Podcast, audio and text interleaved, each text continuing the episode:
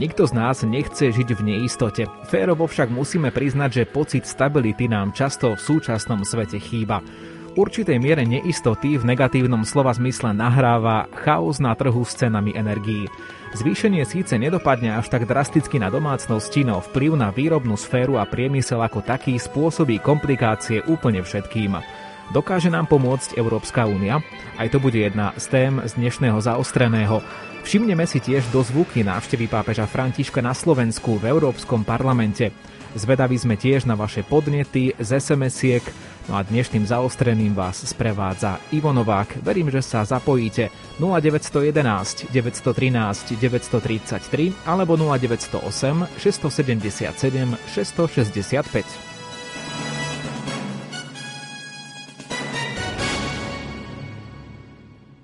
Mojím partnerom v diskusii bude dnes europoslanec Ivan Štefanec, člen Európskej ľudovej strany v Európskom parlamente, ktorý sa dostal do Európskeho parlamentu za kresťansko-demokratické hnutie.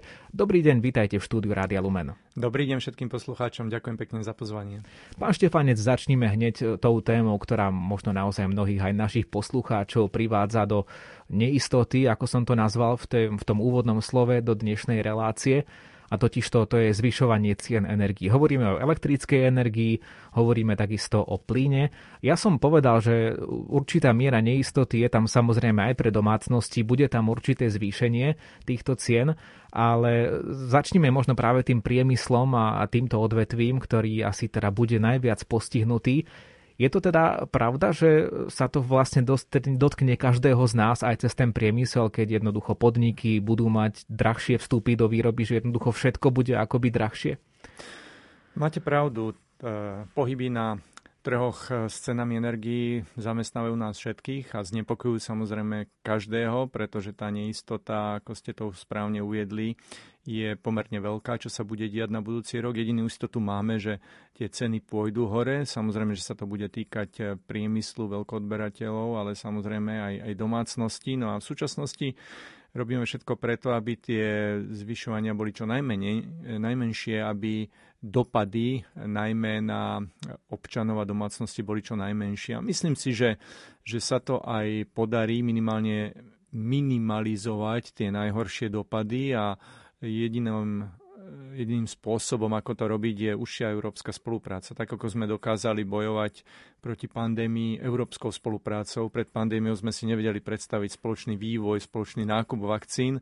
Dnes je to realitou, no tak ešte stále napríklad na trhu s cenami energií nie je realitou spoločný nákup energií. Každá krajina si to robí po svojom a ja verím, že práve aj z tej energetickej krízy, ktoré, o ktorej už môžeme hovoriť, že to je kríza, pretože tie ceny energií naozaj idú hore neúmerne, no tak sa vieme dostať tak, že budeme spolupracovať a práve pre krajiny ako Slovensko bude určite výhodnejšie, keď budeme spoločne nakupovať so všetkými veľkými, dosiahneme tak lepšie ceny. Takže dlhodobé riešenie vidím v ušej európskej spolupráci, v tom, že budeme viac prepájať našu infraštruktúru, naše plynovody, naše nosiče energetických rozvodov, ale takisto, že budeme spoločne nakupovať energie a takisto aj spoločne sa dohadovať o zásobách, či už plynu, alebo aj iných druhov energií. Spoločne nakupovať myslíte únia ako celok, alebo nejaké časti únie regionálne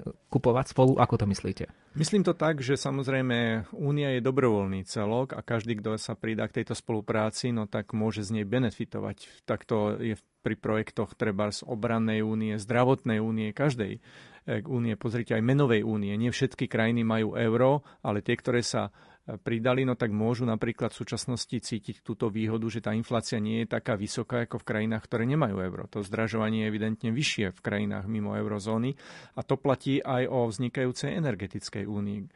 Každá krajina sa môže pridať a nemusí.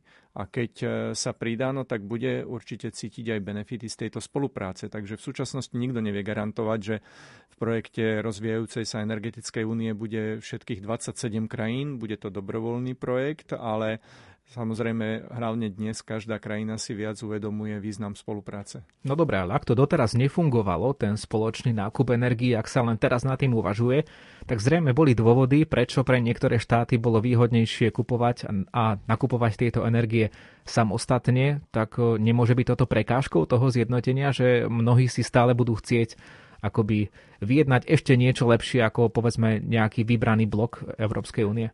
Práve v tom je podstata, že či dokážeme opustiť tie svoje národné ciele a pochopiť, že v európskej spolupráci dokážeme zjednať lepšie ceny, lebo samozrejme, keď budeme nakupovať vo väčšom, tak dokážeme sa pohybovať na úplne iných cenových úrovniach. Takže keď každá krajina dokáže opustiť svoje národné ciele a bude myslieť v širšom kontexte, v spoločnom európskom kontexte, no tak tam je šanca pre úspech. Ale možno ešte by sme mohli povedať, že čo je príčinou týchto cien energií, aby sme teda nehovorili len o riešeniach, čo si myslím, že je podstatné samozrejme. No a poslucháči áno, ale potrebujú vedieť tie riešenia. Možno sa niekto opýta, nie že čo je príčinou, ale že kto je na vine, pretože áno. Dneska sa mnohé veci tak zosobňujú, hej, že, že kto. Ale úplne logicky, áno, lebo tak zrazu z ničoho nič to vyskočilo, no tak prečo je tomu tak, pretože jednak zažívame ekonomický rozvoj po pandémii, kedy boli utrmené ekonomické vzťahy, teraz zrazu začína väčší dopyt, takže to je jeden z dôvodov. Ďalší z dôvodov je nedostatok pracovnej síly v energooblasti, ktorý zabezpečil, bohužiaľ, v úvodzovkách zabezpečil, skôr spôsobil, je správnejšie slovo, výpadky, ktoré viedli k nárastu cien. A samozrejme aj niektorí kľúčoví dodavatelia nesplnili to, čo by mali splniť a nenaplnili trebárs zásobníky plynu na očakávanú úroveň. Takže aj tie, títo dodavatelia mali za následok to, čo je pre nich výhodné, ale nie je výhodné pre odberateľov, to je nárast cien. Že toto je sumár tých dôvodov, prečo k tomu došlo, ale treba povedať, že k tým cenám nedoká, nedochádza nejak skokovite. Tie ceny sú kotované na určitý čas, takže aj na budúci rok máme určité garantované ceny minimálne na začiatok roka.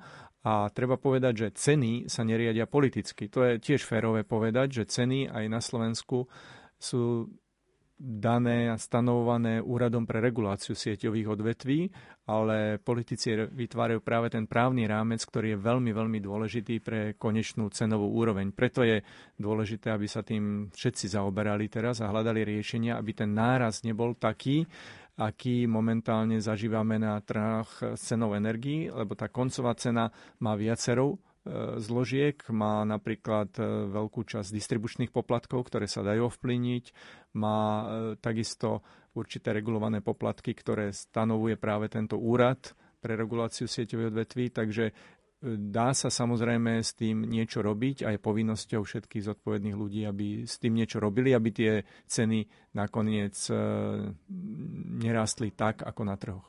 Je to nejaká sezónna záležitosť, že jednoducho ten budúci rok tie energie budú drahé a môžeme očakávať, že povedzme, ja neviem, v roku dvetisícdvadsaťtri dvetisícdvadsaťštyri to bude už nižšie s tými cenami, alebo, alebo naopak je to nejaký trend rastu, ktorý bude viac rokov takto fungovať? Z môjho pohľadu je to skôr očakávanie budúcoročné. Naozaj o dva roky, o tri roky myslím, že tá situácia bude kľudnejšia. Ako som spomínal, tým dôvodom bol aj, bol aj ekonomický nárast po pandémii, takže ten určite nebude o dva tri roky taký rýchly, ako ho zažívame dnes.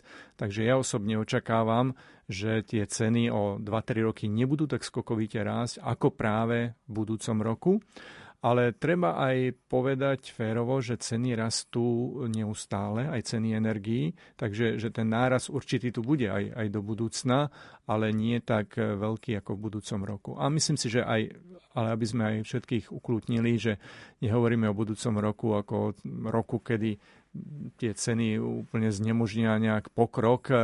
Myslím si, že to nebude dvojnásobok, nebude to ani o polovicu, ale samozrejme ten nárast bude závisieť aj od toho, aké nástroje v ktorej krajine sa použijú, pretože niektoré krajiny, napríklad aj susedná Česká republika, začali hovoriť o určitom úplne odpustení dane z pridanej hodnoty, nulovej dé pé há na dobu určitú, čo je tiež legitímny nástroj, ktorý je práve, práve postihne všetkých, ale skôr myslím, že by sme mali hovoriť, najmä na Slovensku, cielene o pomoci ľuďom, ktorí žijú v energetickej chudobe, o pomoci tým najslabším, aby ozaj ich to nepostihlo nejak existenčne. Energetickí analytici aj trochu kritizovali Európsku úniu za to, že možno až príliš sa rozbehla tým ekologickým smerom, podporou aj obnoviteľných zdrojov energie, podporou povedzme elektromobilizmu a rôznych iných tém. S tým súvisí taktiež povedzme ekologická snaha Nemecka utlmiť svoje jadrové elektrárne a prechádzať skôr na tie obnoviteľné, udržateľné zdroje energie. Nepoponáhľali sme sa veľmi, nejako nedobehlo nás... Nedobehla nás veľmi taká túžba, že už chceme vyrábať aj elektrínu ekologicky a teraz v podstate tá situácia je, je preto zlá?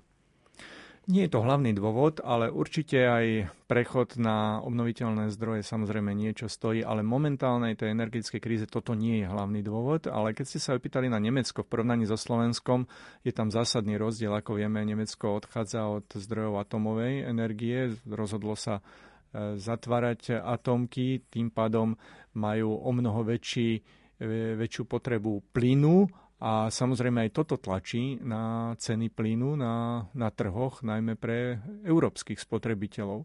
Na Slovensku ten, ten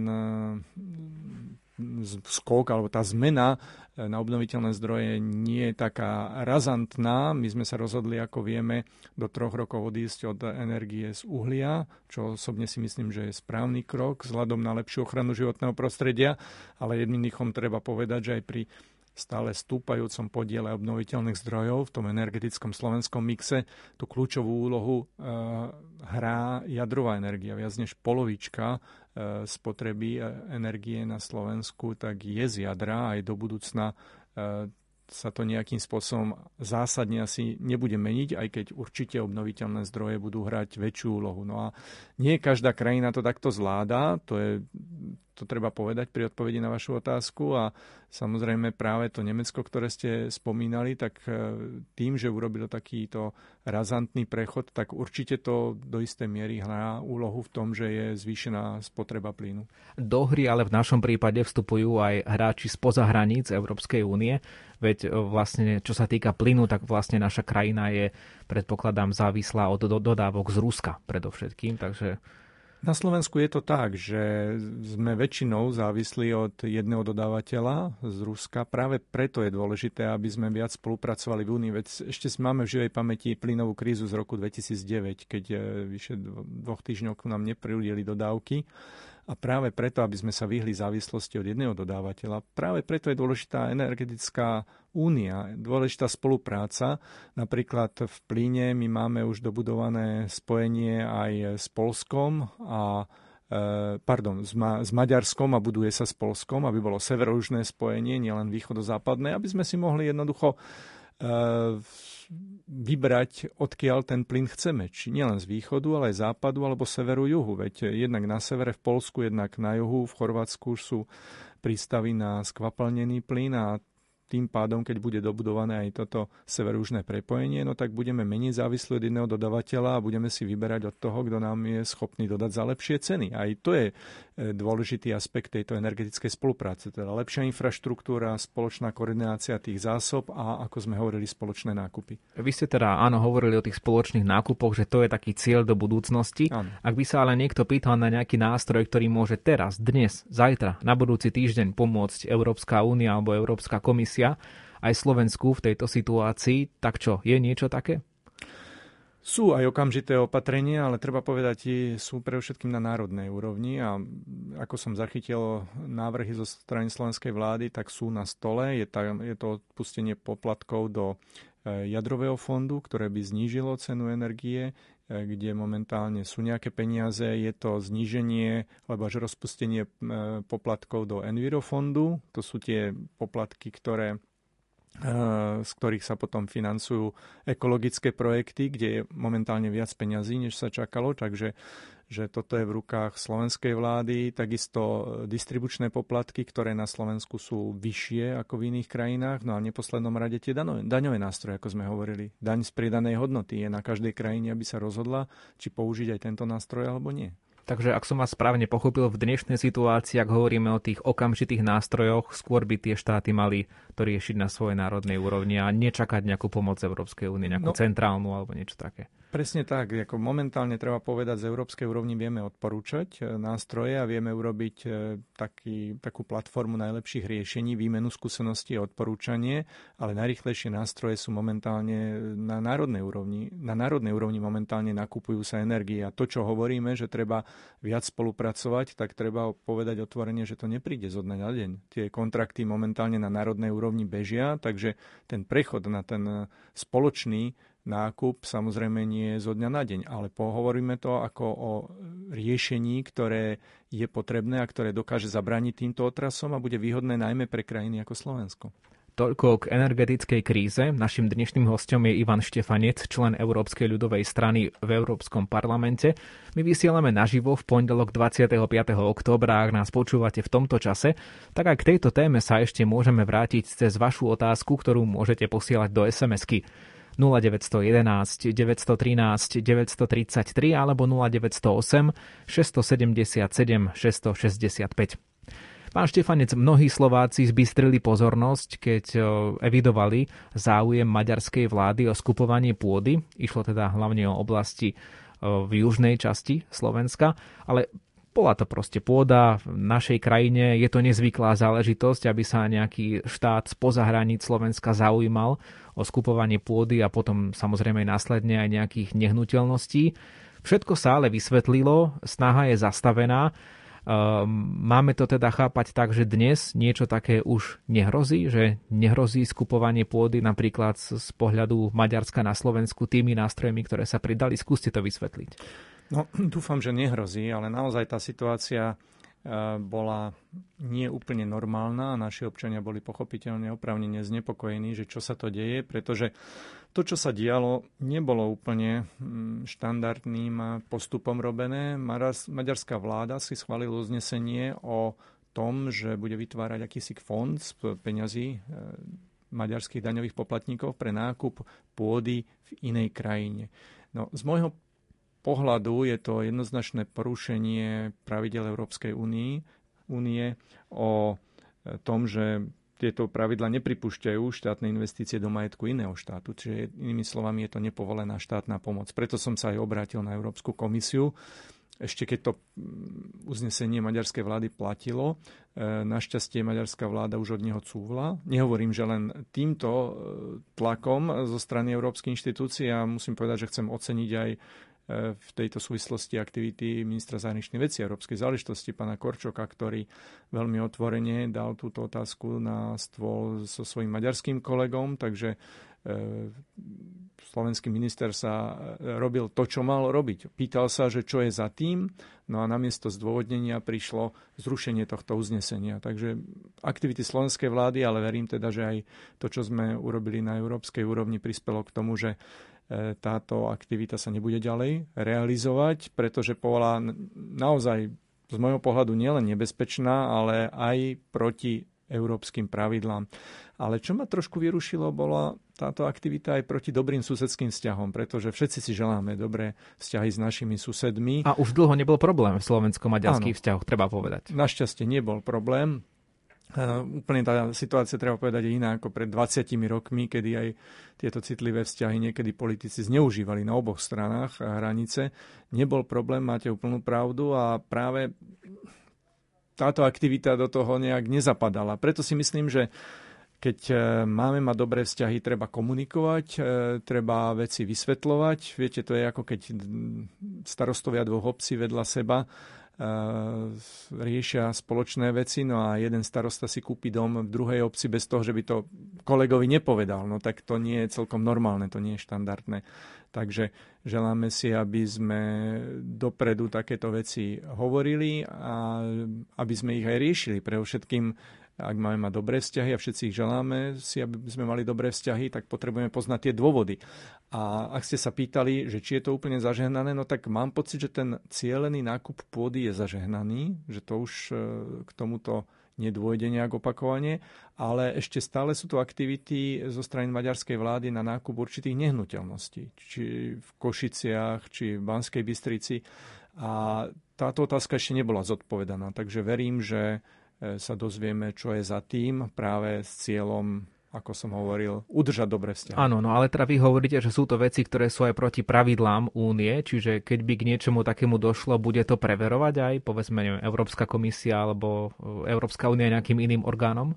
Nepochybne áno. Európska únia je strážcom európskych pravidiel a komisia má výkonné právomoci kontrolovať dodržiavanie aký komunitér, dodržiavanie právneho poriadku Európskej únie. Takže samozrejme, ak niečo takéhoto sa stane, tak máme na európskej úrovni nástroje, ako to kontrolovať. Ako aj prinútiť jednotlivé štáty dodržiavať tento rámec. No, v tejto téme je ale ešte živá jedna vec a to je záujem maďarskej vlády o opravu sakrálnych pamiatok, mm-hmm. teda opravu mm-hmm. kostolov. Na jednej strane si povedzme, že tak komu by sa možno nepáčilo, keď vám príde sused, ako ste to naznačili mm-hmm. pred chvíľou v tom príklade, a že chce opraviť váš dom. Na druhej strane vám tam môže blikať nejaká kontrolka, že čo ten sused tým sleduje, že chce za, za svoje peniaze opraviť cudzí dom, alebo jednoducho, čo tým Maďarsko sleduje, že chce za svoje peniaze opravovať sakrálne pamiatky na Slovensku. No to je presne tá správna otázka, na ktorú ešte stále čakáme odpoveď, že prečo tomu tak je, prečo sa to, sa to deje, že či je to len rozširovanie vplyvu, alebo je to len aj úprimný úmysel o opravu sakrálnych a historických pamiatok. Na túto otázku stále čakáme odpoveď. Ale treba otvorene povedať, že trošku sa to deje aj preto, lebo Slovensko má rezervy v oprave sakrálnych pamiatok, že na rozdiel od treba z Česka, Maďarska, ktoré používajú európske zdroje aj na opravu kostolov, na Slovensku sa to nie celkom deje. Takže tu máme rezervy, využiť to aj tie, tie obrovské európske zdroje, ktoré prichádzajú, ďalších sedem rokov príde zhruba štyrikrát viac prostriedkov každý rok v najbližších siedmich rokoch, než aké sme boli zvyknuté do roku dvetisícdvadsať. Takže je aj na nás, aby sme využili tieto prostriedky aj na opravu sakrálnych pamiatok a na opravu kostolov. Toto Ta... je vec naša, aby proste potom tu nevznikali pochybnosti, že niekto iný nám bude upravovať budovy na našom území. Čiže tá zmena pravidiel je v kompetencii vlády Slovenskej republiky pri distribúcii peňazí z eurofondov pri sakrálnych pamiatkách. Presne tak, je to, je to na slovenskej strane táto iniciatíva, aby sa urobila takáto možnosť, že je, je jednoznačne možné z európskych zdrojov využívať tieto peniaze aj, aj na tento účel. Sme v polovici dnešnej diskusie, tak poďme sa aspoň jednou z es em esiek vrátiť ešte k tomu, čo sme hovorili v úvode relácie. Prečo sa má u nás zdražovať elektrina, keď sme podľa nášho poslucháča sebestační v elektrine? Skúsme to vysvetliť. Poprvé, či sme sebestační a teda tá súvislosť, že miera sebestačnosti a zdražovanie elektriny. Áno, rozumiem. No, odpoveď je preto, lebo aj to, čo sa na Slovensku vyrobí a to, čo sa spotrebuje, tak je v konečnom dôsledku výsledkom trhovej ceny. Aj my sme závislí od trhov. Tí, čo vyrábajú, tak vyrábajú aj na Slovensku veľkoobchodne na trhy, ktoré potom určujú určitú cenu. A treba povedať, že odberatelia, ktorí potom dodávajú domácnostiam a dodávajú aj firmám túto elektrinu, no tak robia to tak, že kupujú energie a tieto kontrakty samozrejme sú na dlhšiu dobu. Preto ten skok, ako sme hovorili, nebude zo dňa na deň, ale ono to nefunguje tak, že proste niečo sa na Slovensku vyrobí a že si určíme ceny len na, na slovenskom trhu. Tie trhy sú previazané a de facto funguje európsky trh, ktorý ovplyvňuje aj slovenské ceny. A tak to je tak to je vo všetkom. Tak, e... Čiže možno poslúchať, viete, sa chcelo pýtať, že prečo naše elektrárne nemôžu dať našim ľuďom našu cenu? No, nemôžu dať, pretože samozrejme aj oni sú závislé od toho, čo sa deje na trhoch. Celkom to tak nie je, že že sme izolovaní. Nie sme izolovaní. Vidíme to aj na cenách treba z pohonných hmôt, ktoré teraz vyskočili práve preto, lebo stúpa cena ropy. E, takisto je to s cenou plynu, takisto s cenou elektrickej energie. Proste sme závisli od toho, čo sa deje na svetových trhoch a nie sme nejakým izolovaným ostrovom. Sme v polovici našej dnešnej diskusie. Mojím hosťom v štúdiu Rádia Lumen je europoslanec Ivan Štefanec za ká dé há. Ak sa ho chcete niečo opýtať a počúvate nás v pondelok dvadsiateho piateho októbra, teda v čase premiéry našej relácie, využite to a napíšte es em esku na nula deväť jedna jedna, deväť jedna tri, deväť tri tri alebo nula deväť nula osem, šesť sedem sedem, šesť šesť päť. A my o chvíľu pokračujeme.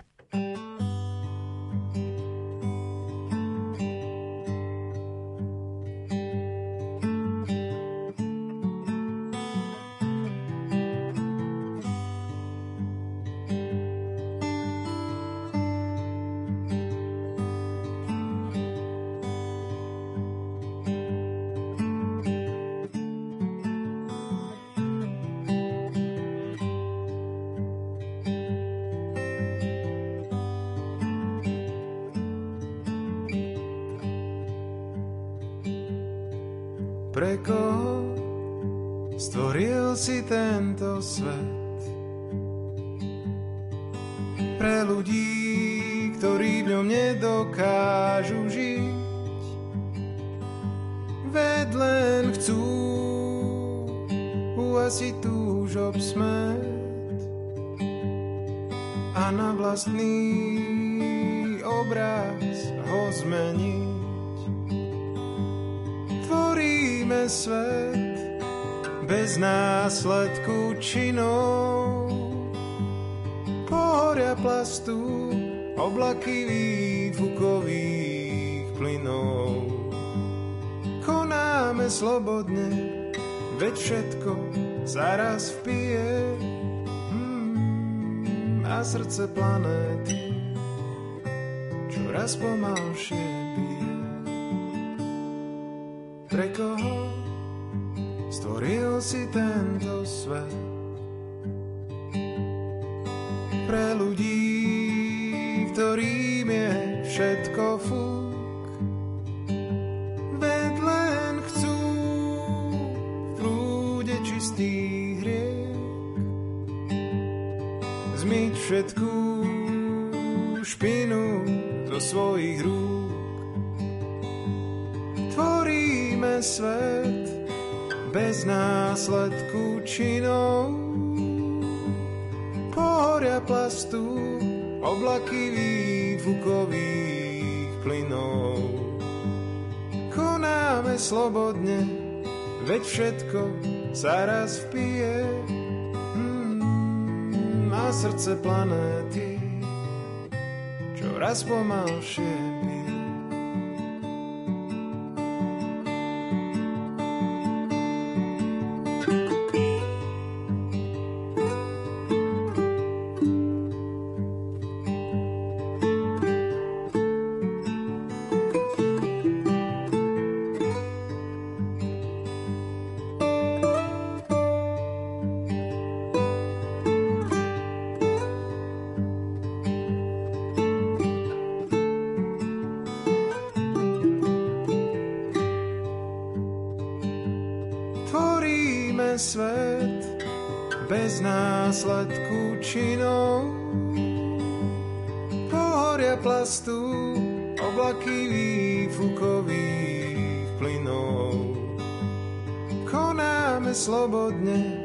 Veď všetko sa raz vpije mm, a srdce planéty, a srdce planéty, a srdce planéty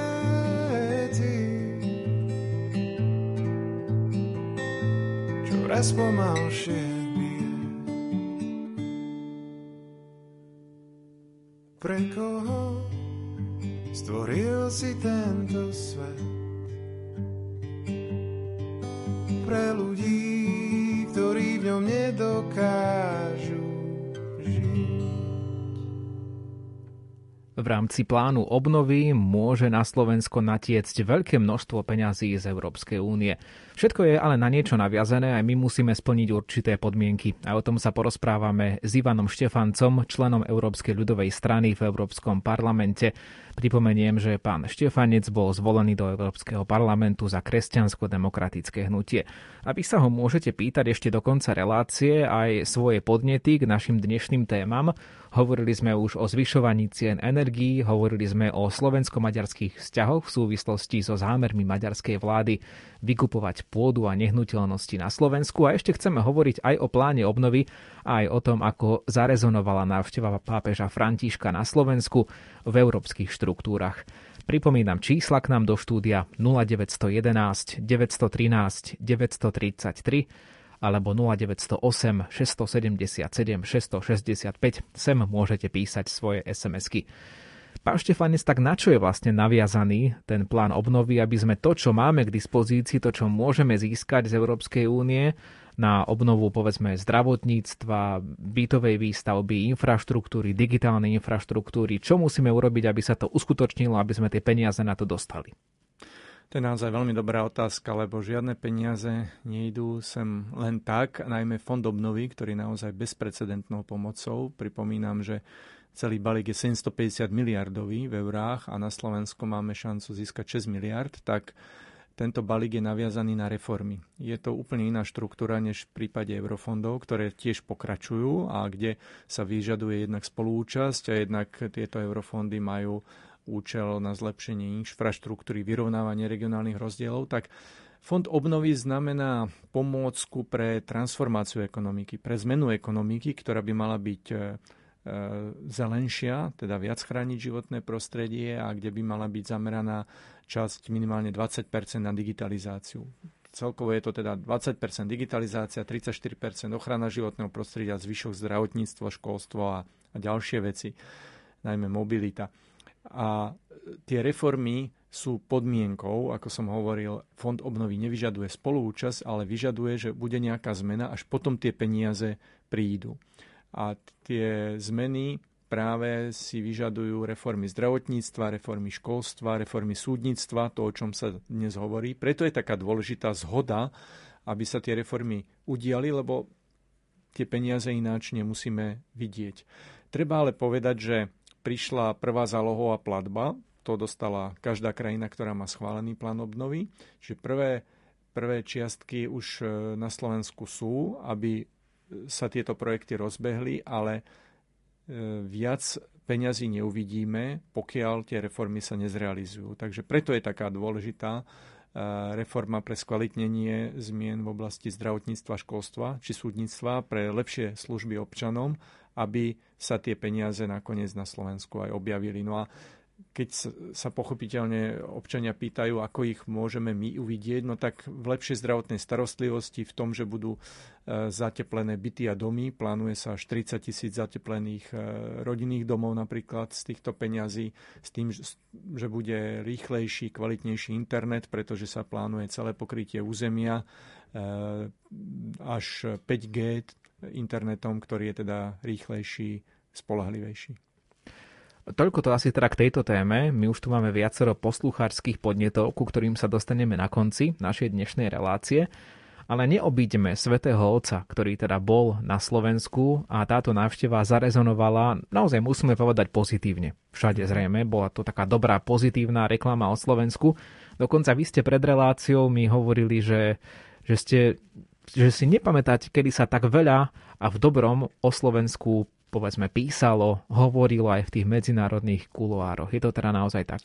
Je to úplne tak. Ja som bol veľmi potešený tým, že väčšinu pracovného času trávim mimo Slovenska.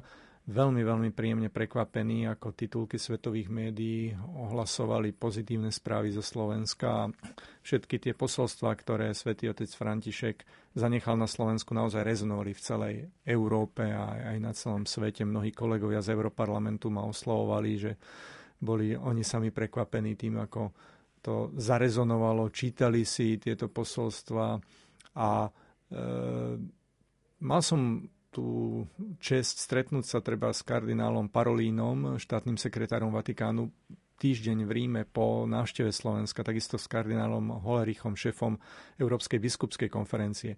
Všetci začínali a končili rozhovory o úspešnej pápežskej púti na Slovensko. Bolo to veľmi, veľmi pozitívne, lebo všetci ocenili jednak organizáciu.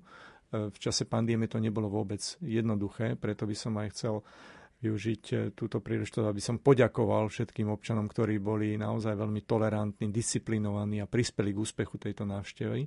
Aj všetkým, ktorí sa podielali na organizácii. Naozaj organizácia, to bolo hneď v prvom rade to, čo vyzdvihovali všetci. No a potom samozrejme aj ten obsah, že Svätý Otec sa stretol nielen s rímskymi katolíkmi, ale aj gréckymi, pravoslávnymi. Stretol sa s evanielikmi, stretol sa s rómskou komunitou, so Židmi. Proste tá správa o tom, že tolerancia je dôležitá, že vlastne ako keby mohol on prežiť celé dejiny kresťanstva v malom na Slovensku, bola veľ, veľmi silná. Takže to posolstvo, ktoré išlo do sveta, počúvajte sa, buďte tolerantní, to bolo posolstvo nielen pre Slovensko, ale momentálne aj pre celý svet. Možno mnohí ľudia pochybovali o Luniku deväť ako o jednom z dejísk návštevy pápeža Františka na Slovensku. Čo to urobí s takou medzinárodnou reputáciou našej krajiny? Dnes už môžeme hodnotiť s odstupom niekoľkých týždňov.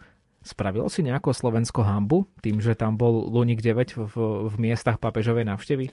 Vôbec nie. Každá krajina má aj pekné miesta, aj miesta, ktoré, ktoré možno nechce ukazovať, ale práve opak je pravdou, že by sme si urobili hanbu. Nie, neurobili sme si. Práve naopak, všetci to chápali, že aj na Slovensku máme veci, ktoré treba riešiť a skôr táto návšteva bola vnímaná pozitívne, že Svätý Otec nie je ten, ktorý zatvára oči pred problémami, ale práve, práve naopak poukazuje. Poukazuje na ľudí, ktorí sú na okraji spoločnosti, že im treba pomôcť, že to je otázka, ktorá je, hľadá odpovede a ktorú je potrebné riešiť. Na Slovensku vieme, že rómska téma je silnou témou, ktorá nemôže zostať len tak bez odozvy a myslím si, že toto upozornenie bolo takisto silným posolstvom, ktoré bo išlo za hranice Slovenska, ale nikto to nevnímal negatívne. Práve naopak je dôležité, aby... E, aby sme sa aj my všetci neprechádzali len po čistých ulici, ale chodili aj,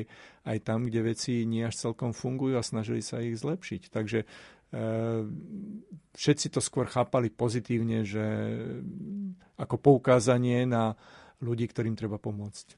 Poslucháč Rastio sa pýta, či utvrdila návšteva Svätého Otca na Slovensku Európsku úniu o nutnosti budovania sociálnej spravodlivosti v únii. No myslím, že sa dá povedať, že áno. No, utvrdila, pretože treba sa aj v, v Európskom parlamente som hovoril s mnohými kolegami, ktorí, na ktorých to zanechalo dojem. Viete, už len ten prvý dojem, že tak v Maďarsku trvala návšteva zhruba štyri hodiny, na Slovensku zhruba štyri dni, to bolo niečo veľmi silné. A myšlienka budovania Európskej, spoločného Európskeho domu je myšlienka budovania sociálnej spravodlivosti. Veď aj celé tie štrukturálne rozdelenia, o ktorých sme hovorili, aj tie fondy sú určené na vyrovnávanie rozdielov, na, na zlepšenie sociálnej spravodlivosti, aby sme vyrovnali životnú úroveň, aby rástli rýchlejšie oblasti, ktoré boli zaostalejšie. Takže v tomto myšlienka únie a myšlienky, ktoré hlása Svätý Otec, sú úplne kompatibilné a, a aj tá návšteva utvrdila. Samozrejme v tom, že sa musíme pozerať na to, čo ste sa pozera- pýtali právom aj predtým, aj na, na tú rómskú otázku, aj na miesta, ktoré ktoré možno nie sú také najkrač, najkrajšie, ale kde, e, kde tiež si musíme vážiť ľudí, ktorí tam pracujú a, a obetujú sa a práve aj oni si zaslúžia podporu a ve, našu väčšiu pozornosť. E, to, je, to je možno ďalšia, ďalšie z posolstiev tejto návštevy.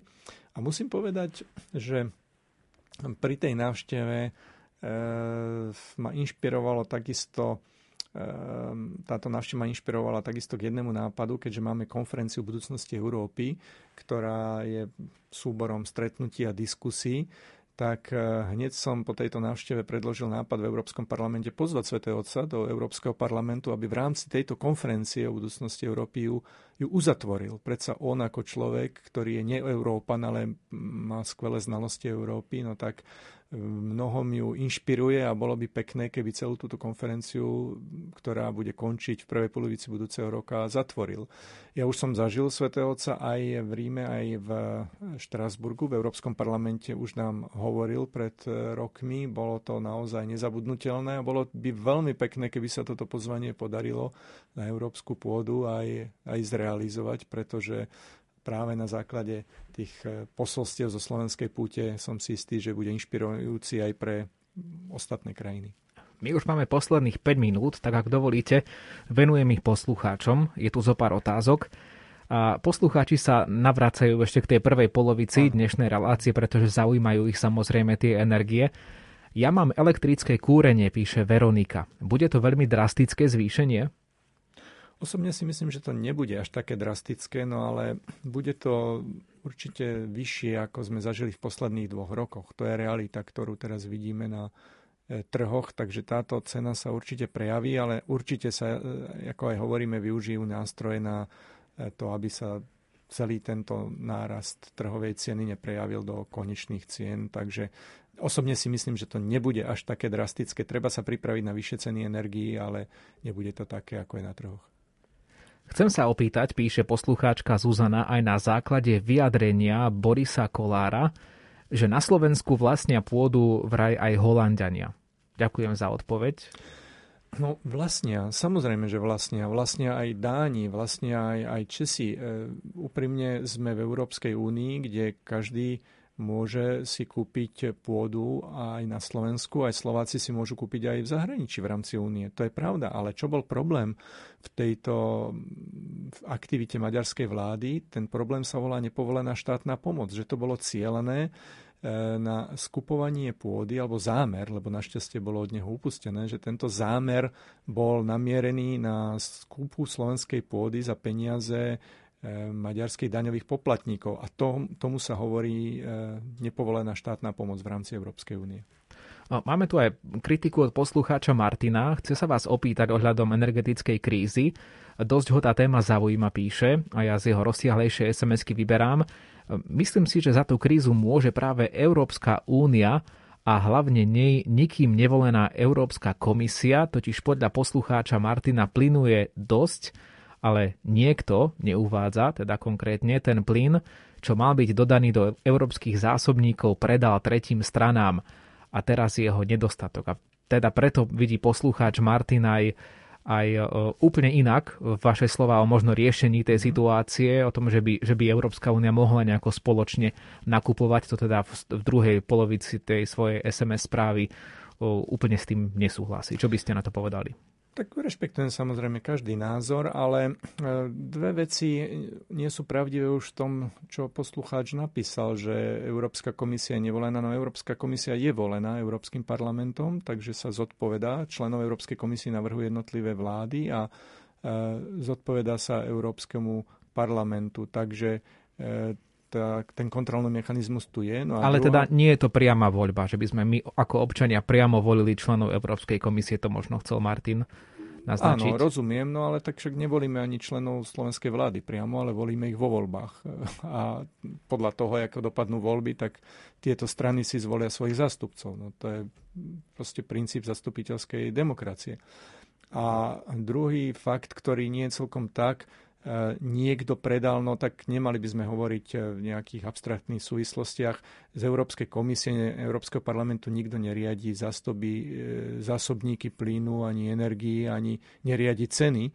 Tie ceny, ako som už povedal, tak sú tvorené dopytom a ponukou, ale predovšetkým ceny stanovuje Úrad pre reguláciu sieťových odvetví, ktorý má byť nezávislým orgánom. Čiže práve preto, aby sme sa vyhli akému si spochybňovaniu o tom, že politici riadia ceny, politici neriedia ceny. Politici robia tento legislatívny nástroj, túto štruktúru, ktorá môže byť potom využitá tými, ktorí stanovujú ceny. A to sú nezávislí regulátori. A tak to má byť, tak to, to je správne.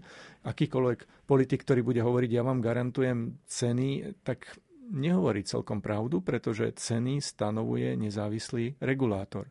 My môžeme vytvoriť len lepší právny rámec preto, aby sme obmedzili napríklad cenové nárasty. A to je to, o čom hovoríme dnes, že ten právny rámec je v lepšej európskej spolupráci. Tak, ako sa to prejavilo vždy v lepšej spolupráci nižšie ceny, tak som si istý, že aj v energetike sa to prejaví.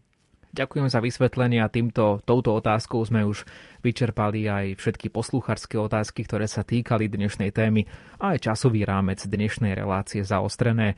Mojím hosťom bol Ivan Štefanec, člen Európskej ľudovej strany v Európskom parlamente. Ďakujeme, že ste prišli do štúdia Rádia Lumen. Ja ďakujem veľmi pekne za pozvanie a pekný deň všetkým poslucháčom.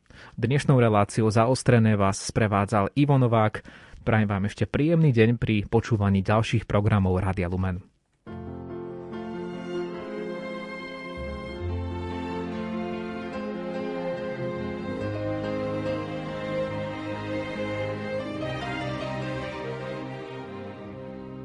Človek dokáže veriť v ľudský hlas, ktorý jednostaj znie už dlhý čas.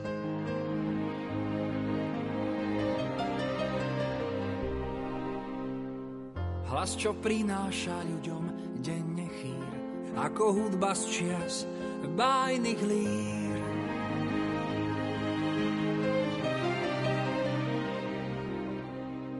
Chýri, čo vravia mi, či svet svetom je, či ľudstvo na svete má ešte svedomie, že sú hodnoty, ktoré chrániť mám. Už takmer storočie nikto nie je sám.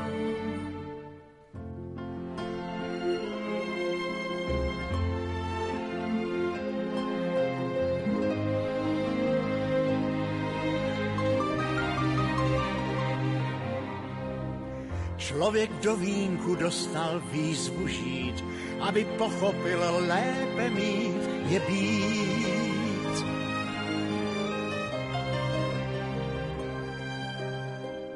A tak zápasím se sebou sám, už vím, kdo jsem, jsem co poslouchám.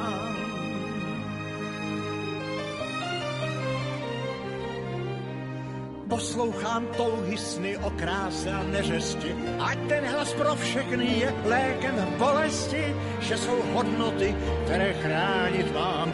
Už téměř století nikdo není sám. Kto dokáže výzvu zovrieť v peste a ľuďom nádej dať, nech zotrvá v ceste, by mohol dokázať, že človek zvláda silu vetra, silu morí len tým, že tvorí. Kdo dokáže uvěřit sám sobě, že má víc než mnoho sil, ať píše, ať tvoří, díky, že tušil, člověk zvládá sílu větru, sílu moří. Člověk zvládá sílu větru, sílu moří. Jen tím, že tvoří. Málo čo osloví ľudí aj nebesá, ať ten hlas na vieky stoupá, neklesá. Když je básník, báseň žije s ním. Kým znie ten hlas, svieti pocestný. Kež navždy ožívá představa, že každý s niekým zaspáva. Když je básník, báseň žije s ním. Kto dokáže výzvu zovrieť v peste a ľuďom nádej dať, nech zotrvá v ceste, by mohol dokázať, že človek zvláda silu vetra, silu morí len tým, že tvorí. Kdo dokáže uvěřit sám sobě, že má víc než mnoho sil, ať píše, ať tvoří, stíky, že tužil, človek zvládá sílu větru, sílu moří. Človek zvládá sílu větru, sílu moří. Jen tím, že tvoří.